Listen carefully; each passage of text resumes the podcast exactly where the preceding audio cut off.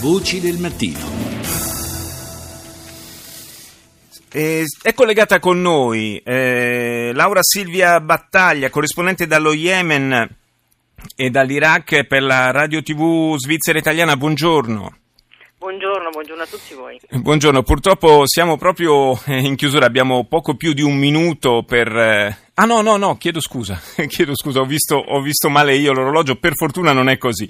Meglio perché abbiamo eh, bisogno di approfondire un po' quanto sta succedendo in Yemen, perché la... Ehm, nella scorsa settimana, verso la fine della settimana, eh, dall'Arabia Saudita sono arrivati eh, dei segnali eh, abbastanza strani, nel senso che si è parlato ufficialmente di, di fine eh, delle operazioni, quantomeno delle operazioni militari eh, di, di maggior portata è stato spiegato questo annuncio con eh, il raggiungimento della maggior parte degli obiettivi, insomma tutte cose che sembrano contrastare abbastanza con la eh, eh, realtà sul campo, perché eh, di fatto eh, c'è ancora uno stato di guerra e c'è ancora una, una situazione di paese eh, del tutto diviso eh, con la capitale che ancora non è eh, per nulla sotto il controllo eh, di quello che il governo era il governo eh, legittimo e che è tuttora sostenuto dalla coalizione saudita. Qual è il, la situazione in questo momento, Battaglia?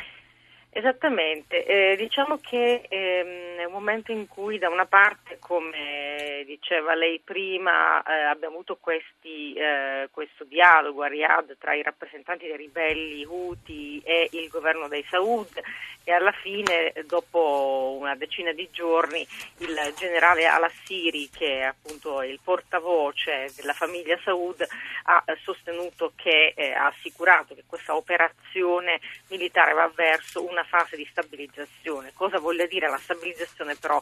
Chiaramente è tutto da vedere. Certamente eh, c'è un dato da, da sottolineare che i sauditi rinunciano a portare fino in fondo truppe di terra, ovviamente si mm. tratta di contractors dentro il paese perché sanno benissimo che eh, ne avrebbero certamente le pive del sacco. Voglio ricordare che gli UTI, eh, cioè i ribelli sciiti, anche se non è stato diffuso moltissimo, sono riusciti addirittura a superare il confine fisico eh, con l'Arabia Saudita e hanno occupato alcune postazioni oltre confine, per cui sul terreno è ovvio che i sauditi eh, ne avrebbero certamente dei guai.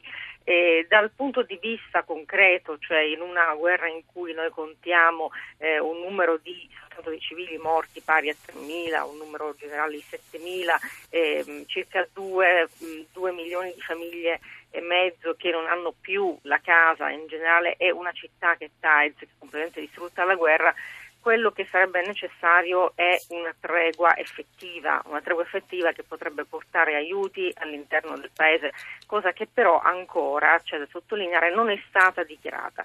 E in questo momento i bombardamenti sono decisamente in quantitativo inferiore, soprattutto nelle principali città. Abbiamo avuto l'ultimo caso, quello conosciuto di Aggia, che è una città a nord abbastanza sotto eh, l'azione, appunto l'intervento dei ribelli e quindi è sicuramente un momento migliore per tutti gli yemeniti adesso, bisognerà vedere come concretamente poi verrà eh, segnata appunto questa tregua. Sì, perché va detto, insomma, ci sono parecchi casi di, di città eh, o comunque di centri, di centri, abitati che a causa della, della guerra e dell'assedio praticamente sono isolati, non hanno potuto ricevere aiuti, insomma una situazione anche dal punto di vista umanitario drammatica. Speriamo davvero che si possa andare verso una tregua, ma è chiaro che non può essere una, eh, una questione unilaterale, ci, dovrà, ci dovranno essere degli accordi e dei negoziati per questo.